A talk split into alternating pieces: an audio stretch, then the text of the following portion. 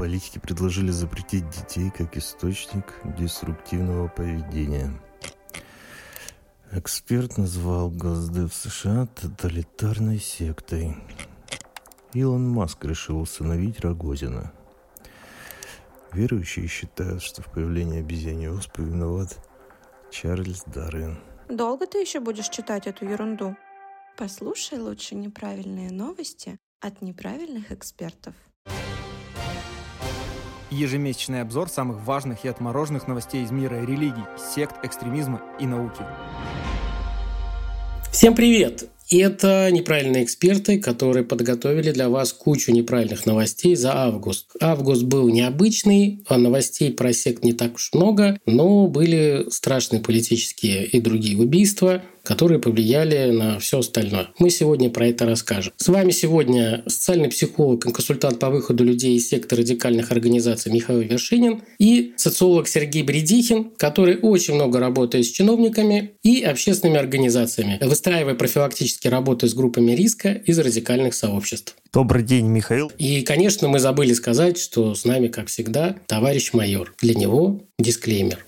Дисклеймер. Все материалы для данного подкаста взяты из открытых источников. Мнения ведущих носят субъективный и личный характер, без цели оскорбления или нанесения вреда деловой репутации и вашей вере. Некоторые высказывания могут вас расстроить или не соответствовать вашей религиозной картине мира. Во время передачи обсуждаются запрещенные в РФ деструктивные секты, случаи педофилии, террористические организации и особенности военного конфликта на Украине. Если вам нет 18 лет, то этот выпуск точно не для вас. Если вы помните, у нас с вами был выпуск про изгонение дьявола из людей. Так вот, РПЦ запретила своим священникам брать деньги за изгнание бесов. И, цитирую, «Теперь им нельзя подвергать болящих унижению или психологическому насилию. Также запрещается снимать обряд на видео». Вышел специальный документ, который стал более детально и жестко регламентировать правила экзорцизма. Я считаю, это очень хорошая работа. Как говорят священники, они занимались подготовкой этих правил целых три года. Ну что ж, дело благое. Главное, чтобы бесы тоже ознакомились с этим документом и следовали регламенту. Ну, белочка лечится определенными уколами там и э, терапией, поэтому не знаю, насколько здесь э, бесам нужно читать эти запреты. Но на самом деле я чуть-чуть подробнее изучил этот вопрос. Там есть позитивные моменты. В частности, там регламентируется, что нельзя подвергать обряду экзорцизма тех людей, которые явно находятся в состоянии психического нездоровья, которым требуется психическая помощь. Я считаю, что это действительно правильно, что это закреплено закреплено, поскольку мы видим зачастую, что в этих обрядах действительно принимают участие люди психически нездоровые, которым требуется квалифицированная медицинская помощь. Как сказали представители РПЦ, они это сделали еще потому, что были факты, что некоторые священники злоупотребляли экзорцизмом и выстроили вокруг этого какую-то нездоровую практику по монетизации. Кстати, про монетизацию. Центральный банк Российской Федерации в следующем 2023 году планирует пилотный проект по исламскому банкингу в Чечне и Дагестане. Как известно, в исламе есть ряд предписаний,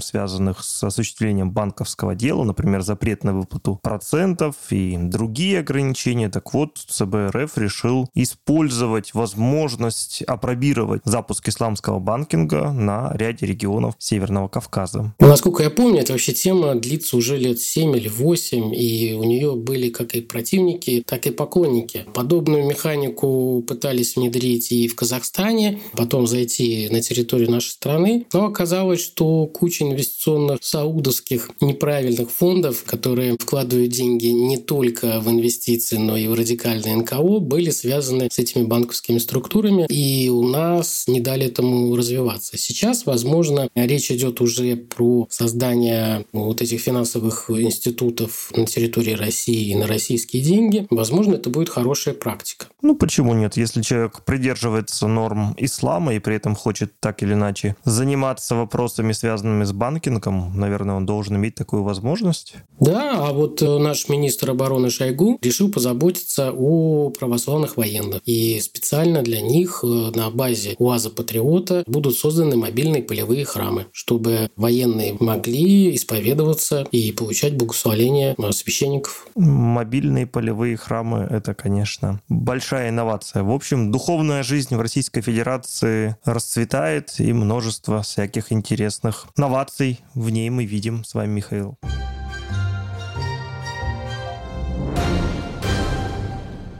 Ну что ж, перейдем к разделу криминальных новостей и новостей судебной практики. ФСБ ликвидировала очередную ячейку террористической организации Хизбут Тахрир в Джанкое и Ялте. Утверждается, что ее деятельность координировалась с Украины, а в ячейку входило шесть россиян. Я всегда аплодирую подобным вещам, потому что террористические ячейки в нашей стране и различные запрещенные организации, они все равно ведут свою деятельность, присутствуют, хоть и нам кажется и незаметно конкретными. И очень хорошо, что наши спецслужбы активно работают по таким опасным группировкам. Добавить нечего. А вот большая победа всего мира, не побоюсь этого слова, в противостоянии с международными террористическими организациями случилась в этом месяце. США ликвидировала в Афганистане лидера Аль-Каиды, одного из лидеров Аль-Каиды, Аймана Аззавахири, который, собственно, считался вторым лицом, а иногда и первым лицом после Усамы Бен Ладена. Ладена. Насколько я помню, они это сделали с помощью дрона, и я очень рад, что не погибла куча мирных людей, потому что в последнее время у них на территории Афганистана были большие сопутствующие жертвы гражданского населения. Аль-Каида теперь должна сменить новое поколение руководителей. Будет очень интересно. Многие, когда говорят про Аль-Каиду или обсуждают ее, у всех на слуху Бен Ладен, но мало кто знает, что это был их финансовый гений и бухгалтер. А вот как раз Аззавахири – это был тот самый руководитель, который выстраивал их э, борьбу с крестоносцами, в данном случае с Америкой и другими христианскими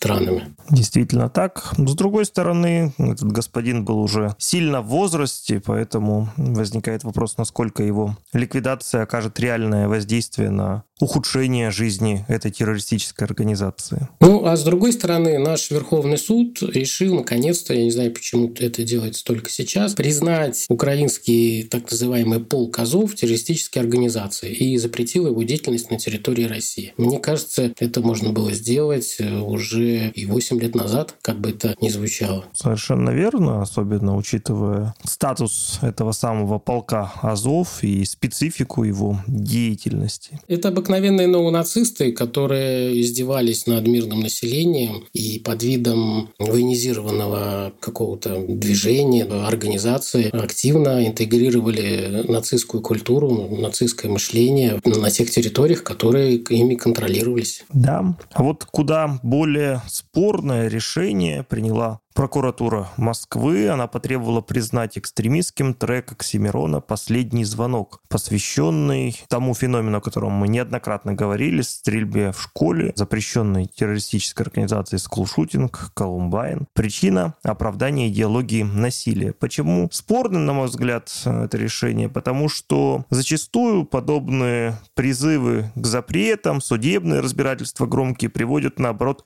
к популяризации всего этого дела, и то, что запрещается, есть известный эффект Стрейзанд, становится еще более популярным в интернете. С другой стороны, вот Великий Петербургский суд постановил уничтожить iPhone, с которого выложили фотографию девушки, которая фотографировалась на фоне Сакисского собора в трусах. Есть небольшая правовая коллизия в том плане, что телефон был вещественным доказательством, на нем хранилась эта фотография, по делу об оскорблении чувства верующих. Владелица хотела вернуть устройство, но суд постановил, что фотография от мобильника неотделима, и этот вещдок был уничтожен. У меня вопрос, э, что же случилось со второй частью вещдоков в этой ситуации с трусами девушки? Были ли они уничтожены? Были ли они конфискованы? Это тоже вопрос. В общем, надо расследовать дальше. Но с другой стороны, если у нас борются с айфонами, как носителями фотографий, которые оскорбляют чувства верующих, хотя в этом плане я на стороне именно верующих и суда, потому что это ну, достаточно глупый флешмоб фотографироваться на фоне религиозных зданий, на кладбищах и так далее в полураздетом виде. И такие вещи нужно, конечно, с помощью штрафов и вот этих всех судебных действий прижигать в том контексте не сколько про запрет, а штраф, штраф, штраф, штраф. И как раньше все ездили не пристегнутые на автомобиле, сейчас все пристегиваются. Штрафы научили соблюдать законы. Согласен, здесь ситуация вполне бесспорная, поскольку ну, откровенное неуважение к религиозным чувствам других в данном случае просматривается. А в Китае изобрели машину времени судебную и решили наказать авторов школьного учебника, которые сделали определенный учебник в 2012 году и снабдили этот учебник большим количеством различной графики, рисунков, которые изображали определенные события, действия, которые описывались в этом учебнике. И когда прошло 10 лет, кто-то решил присмотреться все-таки, что там было нарисовано, и там увидели очень странную анатомию лиц, мальчики с выпухостями в области паха, девочек с поднятыми юбками и вообще очень много художественных решений, которые больше подходят для комиксов для взрослых и местами даже высмеивают компартию и одежду коммунистов. Очень странно, как это прошло цензуру, но при этом машина времени заработала, и через 10 лет после выхода этого учебника нашли 27 человек, делали им выговоры, уволили и запретили работать в сфере образования, и многих лишили членства в партии. Китайская компартия найдет вас и через 10 лет. И вы даже можете, не дай бог, но попасть в учебники по криминальному праву. Но не только Китай пристально следит за тем, что происходит на его территории. Власти Марокко задержали группу туристов, имевших нагрудные значки в виде усеченной карты Марокко. Полиция города Танжер на севере королевства задержала группу туристов за то, что значки изображали Марокко без включения в нее территории Западной Сахары. Как известно, территория Западной Сахары это довольно давно спорная территория, по ней было много разбирательств разбирательств ООН. Э, Все это не завершено, но вот в данном случае бедных туристов, испанцев задержали за вот эти самые неподобающие значки. Важно еще понимать контекст. Именно сейчас Марокко и Алжир, как э, Китай с Тайванем, друг друга мочат на дипломатическом фронте. Сейчас э, арабские страны, Европа начинаются делиться на два лагеря. Кто признает зависимость Западной Сахары от Марокко, и те, кто считает, что это автономная область, которая которая должна самоопределиться и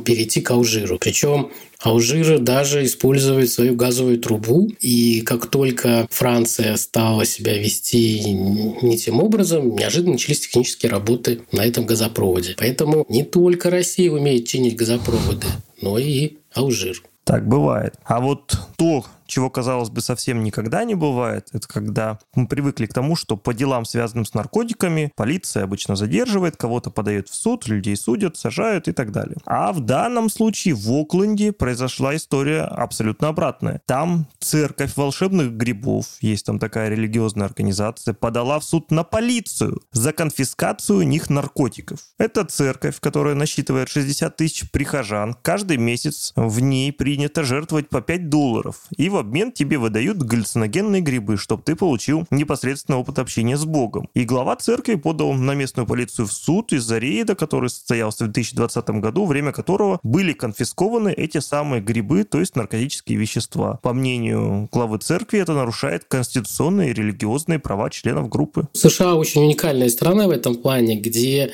чтобы обойти запрет на распространение гульцогенных грибов, фирму упаковывают в местную религиозную общину, делают абонентскую абонентскую плату, за которую ты по подписке получаешь наркотики и гальцогены. И все это выглядит как некая религиозная организация. Кстати, друзья, кто нас постоянно слушает, я вам напоминаю, у нас есть бонусный материал про использование галлюциногенных и всяких наркотиков в различных сектах. Послушайте. И помните, что наркотики – это зло. Есть легальные наркотики, как кофе, табак и алкоголь с возрастными ограничениями, а вот из США приходят новости другого плана. Это новости, которые мы могли бы назвать новостями цифрового рабства. Видеоконсультация с педиатром обернулась для мужчины из США потерей всех контактов, электронных писем, документов и фотографий, которые были привязаны к его учетной записи в Google. Житель Сан-Франциско сфотографировал гениталии своего сына ради вполне нормального дела, чтобы показать их врачу по видеосвязи и проконсультироваться о здоровье своего сына. А алгоритмы Google сочли это признаком сексуальности сексуального насилия над ребенком и заблокировали аккаунт, передав все данные в полицию. Более того, я тоже эту новость изучал. Этот несчастный отец доказал через полицию, что это была фотография, которую он отправил там своему педиатру, и он не является педофилом. Вышли все необходимые постановления и все остальное. Но Google отказался возвращать его учетку,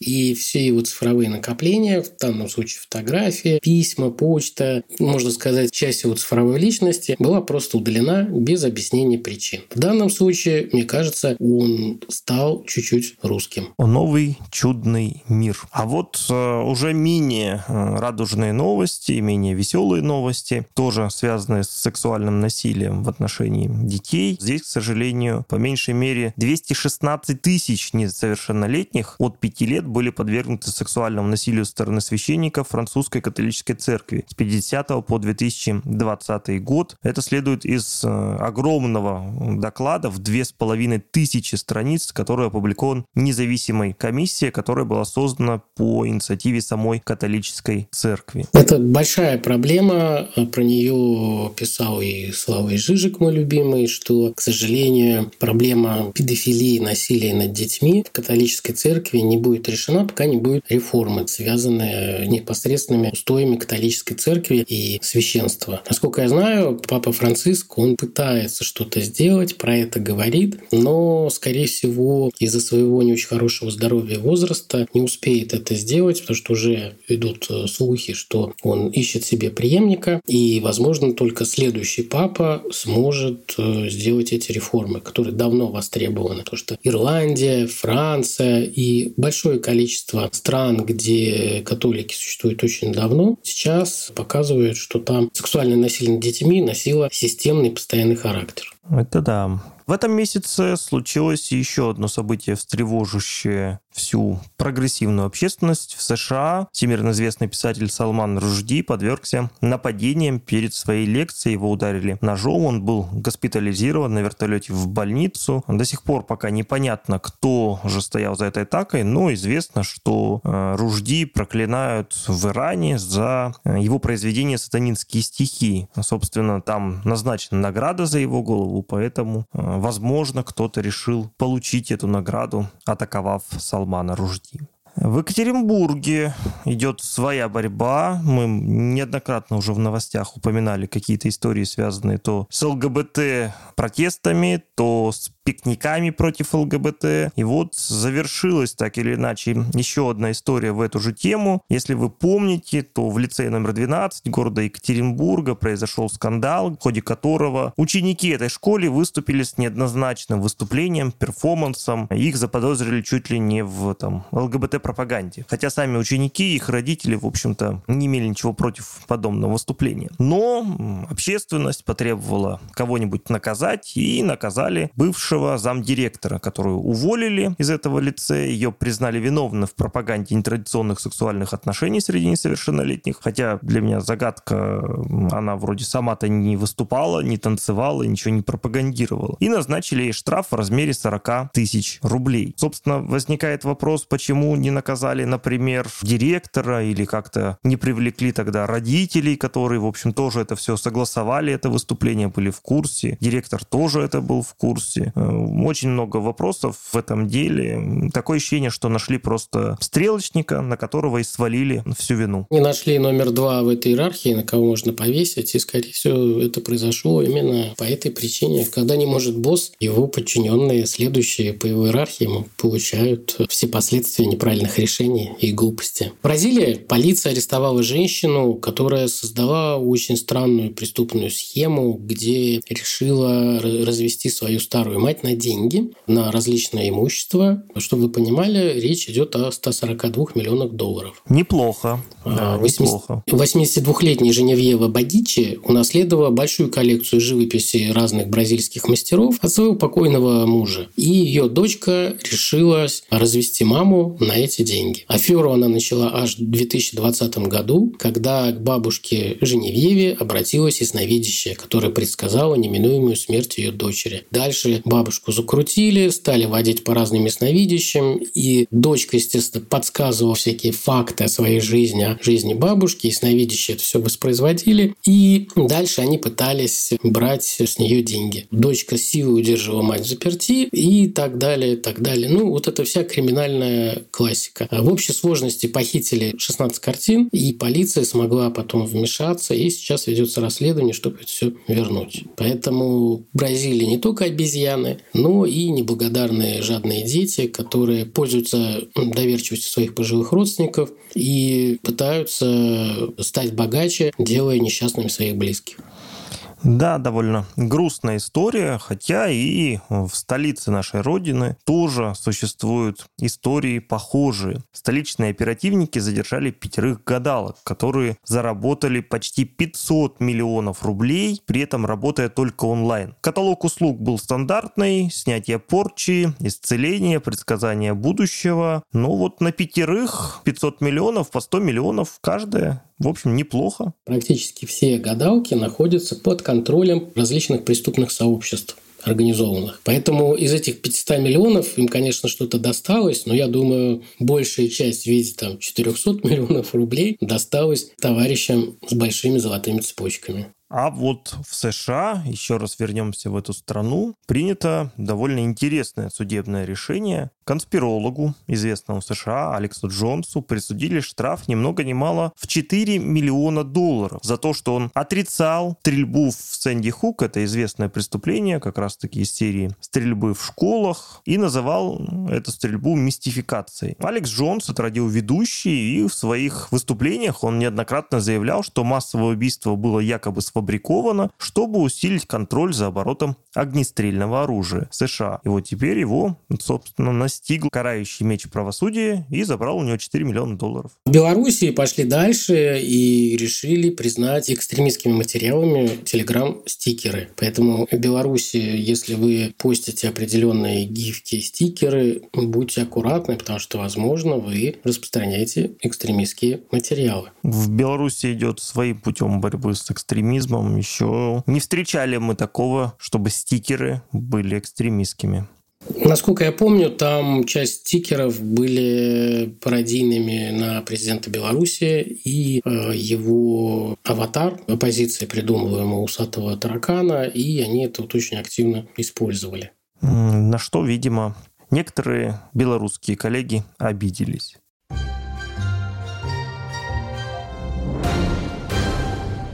Ну что ж, давайте теперь к новостям опросов, исследований и научных открытий. Вот одно из первых исследований, о котором мы поговорим, на самом деле меня так напрягло, как родителя ребенка довольно в малого возраста. Согласно исследованию лаборатории Касперского, заявки на добавление в друзья от незнакомых людей получают в социальных сетях большинство российских детей. 79%. При этом в 23% случаях это заявки от взрослых, и самая частая ситуация этого происходит в группе детей от 7 до 10 лет. В целом, каждый второй ребенок знакомится с новыми людьми в социальных сетях, больше трети из них потом встречаются с новыми знакомыми в реальности. Ну, я искренне надеюсь, что большинство таких знакомств заканчиваются благополучно, но, к сожалению, как показывает опыт, существуют и другие ситуации, поэтому, наверное, все-таки детям в 7-10 лет стоит аккуратнее быть в социальных сетях, ну, а за этим должны присматривать их родители. И важно помнить, что перед тем, как э, бросить какой-то инвайт или сообщение ребенку, вот эти так называемые киберсталкеры, они смотрят, э, что дети пишут у себя на социальных сетях. И тут исследование вот это же показало, что дети пишут свой настоящий возраст, выкладывают фотографии, на которых видно обстановку квартиры. 12% указывают имена родственников родителей, 10% публикуют номер мобильного телефона, и почти треть э, пишут, в какой школе они учатся. И вот эта вся информация, она ну, достаточно опасная. И детям, я как на своих семинарах по кибербуллингу всегда говорю, нужно объяснять, что часть информации лучше не публиковать в интернете. Да, и вот вслед за этой новостью в ЦИОМ выпустил интересное исследование о том, как же воспитывают детей сегодняшние родители. Как показывает это исследование, современные родители несколько по-другому начинают воспитывать детей, но все же в целом в основном традиционные используют методы. Так, на первом месте главным методом воспитания современные родители называют норовоучение и наставление 76%. Если раньше на втором месте было наказание, популярное наказание поставить в угол, то сейчас на второе место вышли методы ограничительного характера ограничение гаджетов, телевизора и прогулок. Этим пользуются 31% тех, у кого есть дети. Ну а угол в качестве метода воспитания используют 19% современных родителей. Кстати, определенные исследования показали, что запрет гаджетов и интернета в итоге делает из них гиперценность для детей. И наоборот, это их подстегивает э, сильнее обижаться, биться и зависеть вот от этих вещей. Поэтому метод именно запрета интернета, гаджетов и или что-то еще, он достаточно спорный, потому что делает из них большую ценность. Ищите новые методы воспитания, дорогие родители, и не запрещайте гаджеты, не используйте угол в качестве метода воспитания. Ну, есть две интересные темы, связанные с сексом. Тоже в ЦИОМ проводили исследования и опросили россиян, что они думают про сексуальную ориентацию. И 51% россиян считают, что сексуальная ориентация дается человеку от природы. И 15% россиян считают, что ориентация может измениться в течение жизни. Это вызвало большую полемику и споры. Но важно понимать, что есть понятие сексуальной ориентации, есть понятие пола, а есть э, сексуальная практика.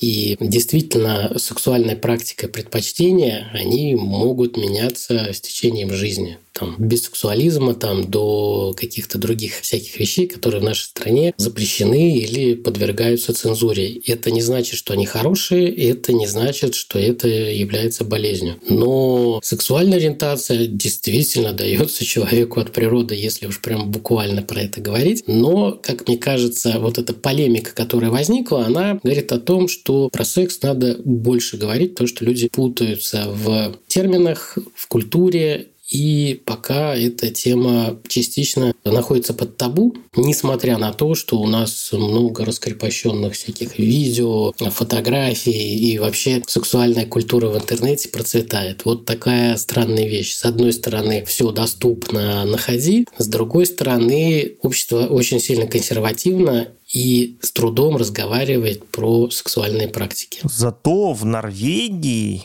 провели очень важное исследование и, наконец, ответили на вопрос о религии и сексе. Норвежские ученые, опросив 15 тысяч, причем британцев почему-то, видимо, у тех э, сексуальной жизнью как-то поинтереснее, чем в Норвегии, в возрасте от 18 до 59 лет выяснили, что люди с сильными религиозными убеждениями сообщают о более высоком уровне сексуального удовлетворения. Также исследователи выяснили, что избыток секса или его отсутствие приводит к снижению уровня удовлетворения. Ну, с последним, наверное, трудно поспорить, это какой-то, мне кажется, очевидный факт. А вот относительно связи религиозных убеждений и сексуального удовлетворения, это такое интересное открытие, еще понять, с чем это связано. Да, вот на основании этого опроса теперь важно провести какие-то исследования и понять действительно, как это все коррелируется. Но в той же Великобритании провели большое исследование, где оказалось, что у поколения молодых э, британцев, так называемых зумеров, э, есть новая проблема. Они, в отличие от своих американских коллег, которые вовсю кушают э, обезболивающие, зумеры в Британии подсели на Виагру. Виагра очень доступна, она стала безрецептурной и появилась более дешевый аналог от Pfizer. И теперь зумеры кушают Виагру просто так, на всякий случай, как костыль для их сексуальных отношений. Но при этом, насколько я понимаю, у этого есть и серьезные побочные последствия от психологической зависимости до проблем со здоровьем и даже инсультов. Кстати, про психологические зависимости и другие психологические проблемы. ФОМ изучил, как изменилось отношение россиян к психологической помощи. И на самом деле результаты довольно безрадостны. Только 45% россиян считают, что можно доверять профессиональным психологам и психотерапевтам. При этом 28% уверены в обратном. Лишь 9% опрошенных говорят, что прибегали к помощи профессиональных психологов и психотерапевтов. Тут еще важно понимать, что когда люди говорят профессиональные, они плохо понимают, что такое профессионал. Сейчас рынок психологических услуг в России, он круче, чем рынок всяких гадалок. Люди проходят какие-нибудь псевдо или не псевдо курсы, семинары по 70 часов, по 28 получают корочки. К сожалению, чаще всего это корочки со словом гештальт и начинают нести добро людям. Причем добро такое, что хочется быстрее принять закон, который изменит закон о психологической помощи, введет какие-то ограничения, потому что сейчас это превратилось в какую-то смесь шаманства,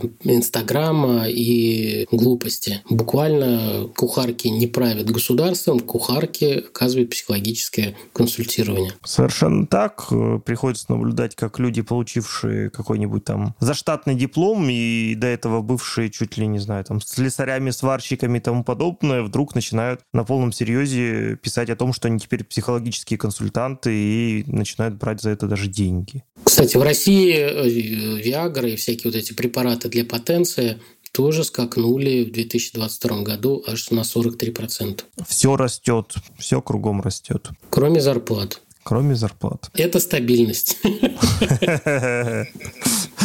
Да, перенесите ее в другое место, пожалуйста. Кто там у нас э, с моралью решил выяснить еще одно исследовательское агентство в ЦИОМ и изучило на этот счет мнение россиян. Более половины россиян убеждены, что основные моральные нормы не подвержены влиянию времени, они всегда актуальны и современные. Что говорит о том, что россияне плохо понимают, что такое мораль и нравственность и как они меняются со временем. Совершенно верно. При этом сами россияне не готовы поступиться моральными принципами ради достижения личного успеха. Я думаю, это социально приемлемые ответы, когда люди говорят, что они хорошие няшки и вообще поделиться с близким всем, чем можно. Такие люди, конечно, встречаются, но не в подобных опросах, что их так много. Большая часть наших россиян, кстати, ну и мы в том числе, мы воспитаны государством как инфантильное общество. Даже в этом исследовании 71% россиян сказали, что мораль должна регулироваться государством. Угу. И это интересно сравнить с результатами Института социально-политических исследований РАН, которые опросили москвичей на тему отношения к церкви. И это исследование показывает, что число жителей столицы, доверяющих РПЦ, снизилось с 55% в 2015 году до 28 всего лишь процентов в 2020 2021 году, а среди верующих доверие за этот период уменьшилось с 72 до 43%, среди нерелигиозного населения с 15 до 5%. На самом деле это довольно интересные цифры. Мы с вами в прошлом выпуске говорили о том, э, что план по строительству храмов в Москве перевыполнен значительно, а вот доверие к РПЦ резко снижается. Но вот эта монография РАН, да, исследование, которое было опубликовано, вызвало такое возмущение, что председатель информационной комиссии Московской епархии, настоятель храма Сергия Радошневского Александр Волков вынужден был дать различные интервью и объяснял, что это все не так, что это ошибочно. И в Москве, наоборот, во время пандемии стало на порядок больше церковных людей, которые проявляют интерес к вере. Почему-то выбрал для примера, как посещение храмов людьми для освящения ключей за святой водой на крещение. И на основании этих показателей он говорит, что верующих на самом деле в Москве на порядок больше. Хотя, мне кажется, это не очень удачные примеры. Совершенно верно. А вот следующие две новости о грустной и печальной статистике, связанной с периодом коронавируса. Консорциум женских неправительственных объединений проанализировал судебные приговоры, вынесенные в нашей стране за убийство, и выяснилось, что за два года погибло 2680 женщин, причем Причем 70% всех убитых женщин – это к сожалению, жертвы домашнего насилия. Тема насилия дома над женщинами – это здоровая, правильная тема, которой должны заниматься законодатели, и с этим что-то нужно делать, потому что это ужасная статистика. Менее печальная статистика по росту смертности среди наркопотребителей. Как выяснилось, в 2001 году от причин, связанных с употреблением наркотиков, погибло более 10 тысяч россиян, тогда как два года до этого эта цифра была 5 тысяч. То есть в два раза за период пандемии увеличилось число смертей от наркотиков. Но при этом э, треть россиян, оказывается, верят, что Солнце вращается вокруг Земли. И тут бы Министерство образования надо задуматься, потому что это очень странный показатель. Если 60% знают, что Земля крутится вокруг Солнца, то другие россияне не уверены в этом или считают по-другому. Это большая проблема, в том числе и телевидение, где мало научно-популярных программ, и мы в основном смотрим безумные политические ток-шоу. Извините, коллеги, может быть, среди тех, кто нас слушает, есть поклонники Соловьева, но по мне лучше меньше такого и больше хорошего, пушистого, научно-популярного. Потому что если у нас вот эти безумные 30% вырастут еще в большую часть, то скоро мы начнем сжечь вышки, хотя в некоторых регионах России их жгут эпизодически, и дальше скатываться вот в это непробудное, темное, средневековье. Да, с просвещением наших граждан, с научным, с формированием научного мышления надо что-то делать, потому что все довольно печально. Но вот Минпросвещение, видимо, решило сделать какой-то шаг в эту сторону, хотя я не уверен, что это чему-то поможет, и запретило использование смартфонов на уроках в школах России. Об этом заявил глава ведомства Сергей Кравцов. Я здесь буду немного конспирологом. Мне почему-то кажется, что это сделано из-за большого количества скандалов, когда ученики записывают э, на телефон учителей и потом выкладывают это связанные с вооруженным конфликтом на Украине, и просто какие-нибудь нездоровые вещи. Ну что ж, посмотрим на реальные и насколько это будет работать.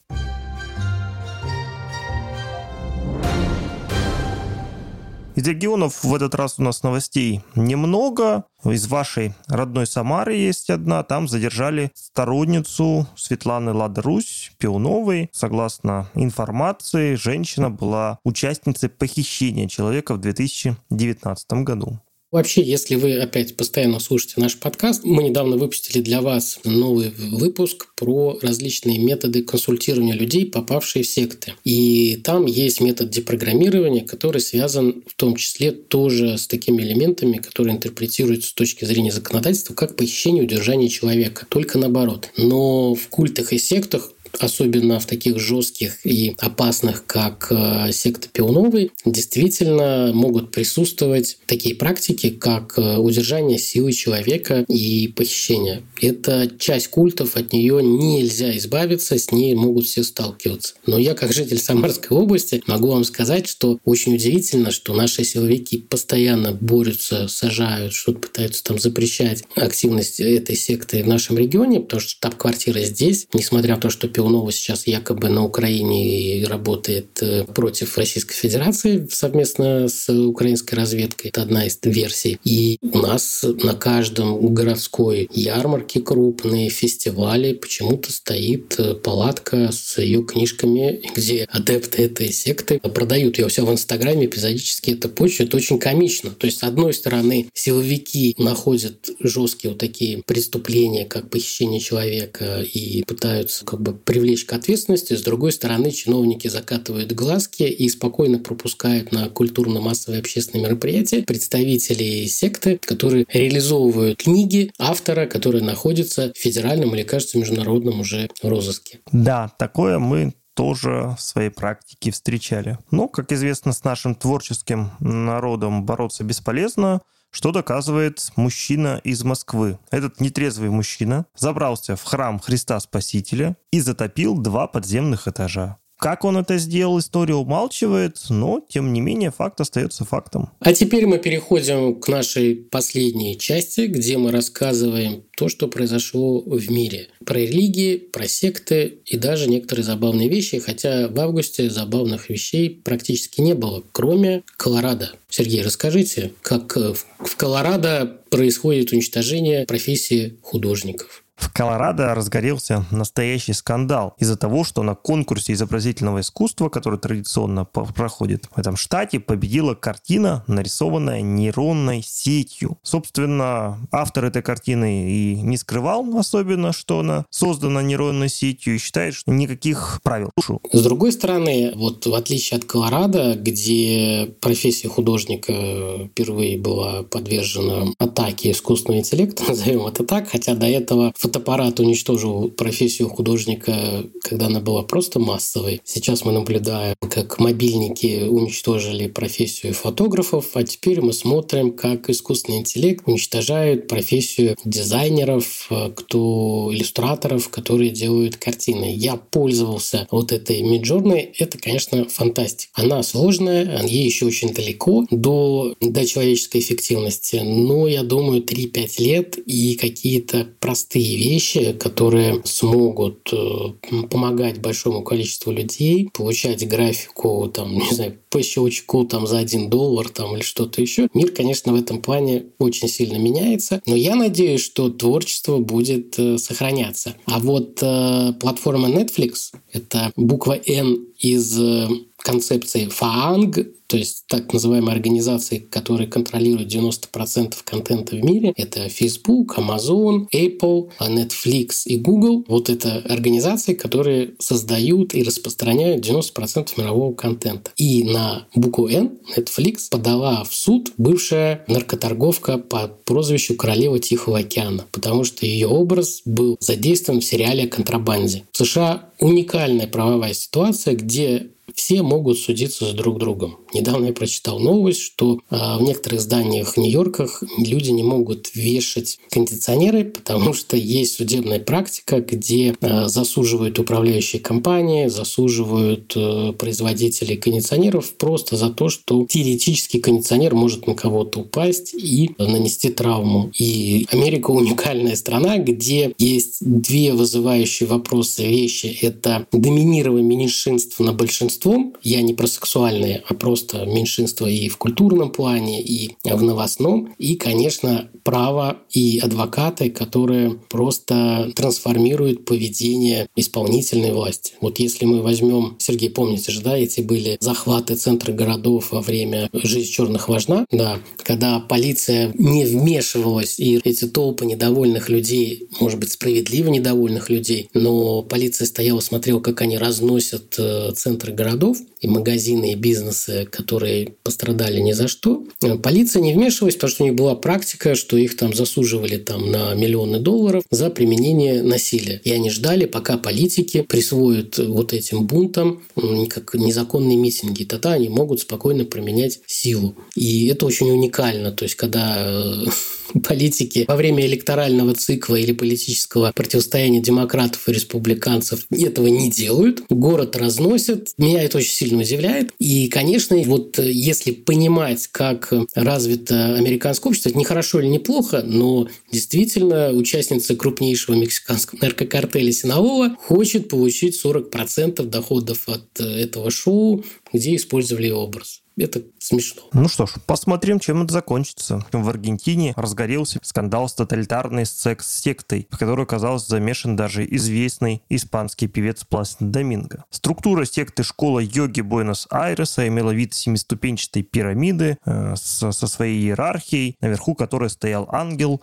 он же создатель секты Хуан Перкович. Ну а в самом низу рядовые люди и новички. Сама секта под видом стремления к счастью, борьбы с запрещенными веществами и СПИДом вербовала вербовала рядовых граждан, затем лишала их имущества и вынуждала заниматься проституцией. Кстати, это очень удивительно, потому что использование именно как часть идеологии проституции и занятия проституцией членов секты активно применялось секта «Дети Бога» или так называемая группа Берга. И вот то, что школа йоги Буэнос-Айреса с этим Хуаном Перковичем сделала то же самое. Это очень интересная теоретическая модель, которую нам нужно с вами изучить. И, может быть, мы, кстати, с вами сделаем отдельную запись про сравнение работы этой секты с сектой Берга. Я думаю, это интересная тема для наших размышлений. А еще одна тема для размышления. Зачем власти итальянского города Боярда наняли экстрасенса для поиска воды в условиях серьезной засухи? Такой же вопрос можно задать Центробанку Румынии, который взял на работу гадалку Минерву, очень популярную в их стране, и которая будет проводить какие-то консультации. Мне очень жалко инвесторов, вложивших деньги в Румынию и местных граждан, потому что когда Центробанк нанимает гадалку, это говорит о том, что дела очень плохие. Я надеюсь, наша Набиулина не пойдет по стопам Германа Грефа, который носится в обнимку с непонятным дедушкой йогой, а да, там с бородой из Индии, который несет всякую чушь, и это преподносится как корпоративное какое-то важное откровение. Ну, надеемся, будем наблюдать. И если вы помните, кажется, в июне у нас была новость про то, как секта трансцентральной медитации отжала денежки на несколько новых учебных кампусов с IT-структуры, где будут обучать разных айтишников. В июле, если не ошибаюсь, а может быть и в июне тоже, столько новостей. Мы с вами обсуждали Дэвида Линча, который запустил большой тур трансцендентальной медитации, где он хотел собрать очередной миллиард долларов на развитие их э, организации. Он поехал в Германию. Там он выступил вместе с немецким его величеством Раджой Эммануэлем Шифигенсеном, где они вместе на сцене преподнесли свои планы по созданию нового высотного университета непобедимости на так называемой Дьявольской горе в Берлине. Но самое, что смешное, вот эта гора, она называется Тойфельсберг. Это рукотворный холм из щебня на западной окраине Берлина, которую сделали в свое время американские товарищи, чтобы установить там американскую станцию прослушки, которая работала против восточной части Берлина. И это, конечно, очень весело, что псевдоиндийская американская секта на месте станции прослушки и так далее американских разведок пытается построить университет, который на самом деле выстроит систему вербовки и реинтеграции людей в секту, это очень комично. Но если у Дэвида Линча вот эти тусовки в Германии проходят относительно на ура, хотя немцы к этому относятся достаточно скептично, им бы сейчас больше интересуют вопросы, связанные со строительством причалов, которые позволяют получать жиженый газ, то один ветеран-инвалид в США, который воевал в Ираке и сейчас он в отставке, но у него были проблемы с ПТСР. И он, как участник Ассоциации ветеранов США, получил бесплатную услугу, связанную с применением трансцендентальной медитации, которая финансируется фондом Дэвида Линча для работы с ветеранами, которые хотят вылечить свои психологические проблемы. И обязательная часть там была ретрита – это так называемая индуистская церемония поклонения пуджу. Там инструктор непосредственно этой религиозной или псевдорелигиозной организации делает 16 подношений со свечами, благовониями, фруктами, цветами, белой тканью, где кланяется перед алтарем и в том числе заставляет кланяться перед фотографией гуру Дева, который давно умер, так называемого духовного лидера этой организации в США, а потом поет пуджу на санскрите, и вот этот ветеран, который через это все прошел, стал задавать вопрос, а что это такое? А почему я в этом участвую? А что вы там поете? Можно мне перевести на английский? Его стали с этим э, как бы игнорить и не отвечать на эти вопросы. Он полез в интернет, прочитал, потом перевел и написал восьмистраничное обращение к юристу ветеранской организации. И после этого ветеранская ассоциация решила прервать взаимодействие с фондом Линча. Тот самый фонд заплатил 8 миллионов долларов за доступ ко всем армейским ветеранам США и к их личным делам э, в системе здравоохранения. И вот благодаря тому, что один ветеран проявил как бы гражданскую активность, он э, смог это запретить. Если я сегодня до этого шутил и ну, даже иронично говорил про странную систему права в США, она, конечно, очень странная и работает часто это не для граждан, то в данном случае она сработала как нужно. Юристы посчитали возможные риски, иски и все остальное и решили на всякий случай прекратить эту спорную научную инициативу. Ну что ж, здесь надо только одобрить этого замечательного ветерана и, наверное, пожелать нашим слушателям быть как американский ветеран, задавать вопросы и думать, куда же вы вступаете. Слушайте наш подкаст, читайте разную информацию из хороших, нехороших, разных источников. Всегда помните, что новости всегда преподносятся в различные интерпретации, содержат часто эмоциональное мнение, сейчас, к сожалению, и журналистов. Живите, развивайтесь, слушайте наш подкаст. Спасибо вам. Пока-пока. Пока-пока.